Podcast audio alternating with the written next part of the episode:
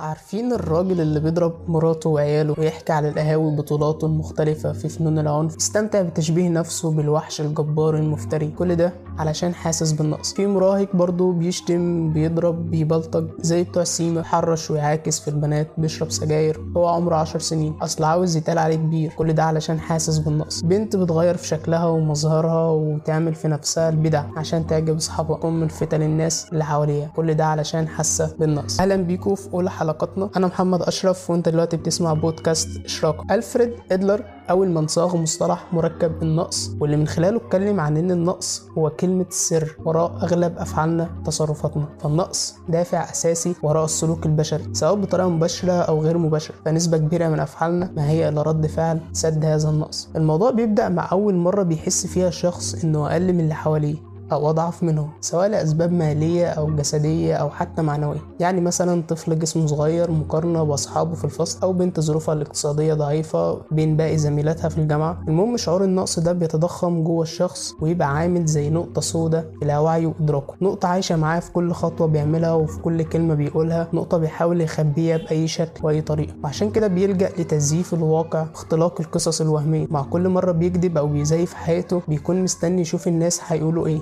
ويحكموا عليه إزاي؟ هل لسه شايفين النقطة دي ولا لأ؟ طب إيه الحل؟ الحل إننا نرجع نثق تاني في نفسنا نتعايش مع عيوبنا شعورنا بالنقص. آه إحنا مش كاملين بس مش مستنيين نظرة غيرنا هي اللي تكملنا. آه فينا عيوب ومشاكل بس هنصلحها عشان إحنا عاوزين مش عشان نعجب جدا. فالنقص الحقيقي هو إننا ما يكونش عندنا الشجاعة عشان نبقى نفسنا. النقص الحقيقي هو إننا نبقى مسجونين في تعليقات الناس وآرائهم. النقص الحقيقي هو إننا نقلل ونحقر من نظرتنا لنفسنا ونعلي ونفخم من نظرة الناس لينا. فيلسوف العبقري أبو حامد الغزالي كان عنده مقولة بخصوص الموضوع ده هننهي بيها الحلقة بتاعتنا وهي نقص الكون هو عين كماله مثل اعوجاج القوس هو عين قوته ولو استقام القوس لما رمى فالتصالح مع النفس هو عين قوة الإنسان. بس كده.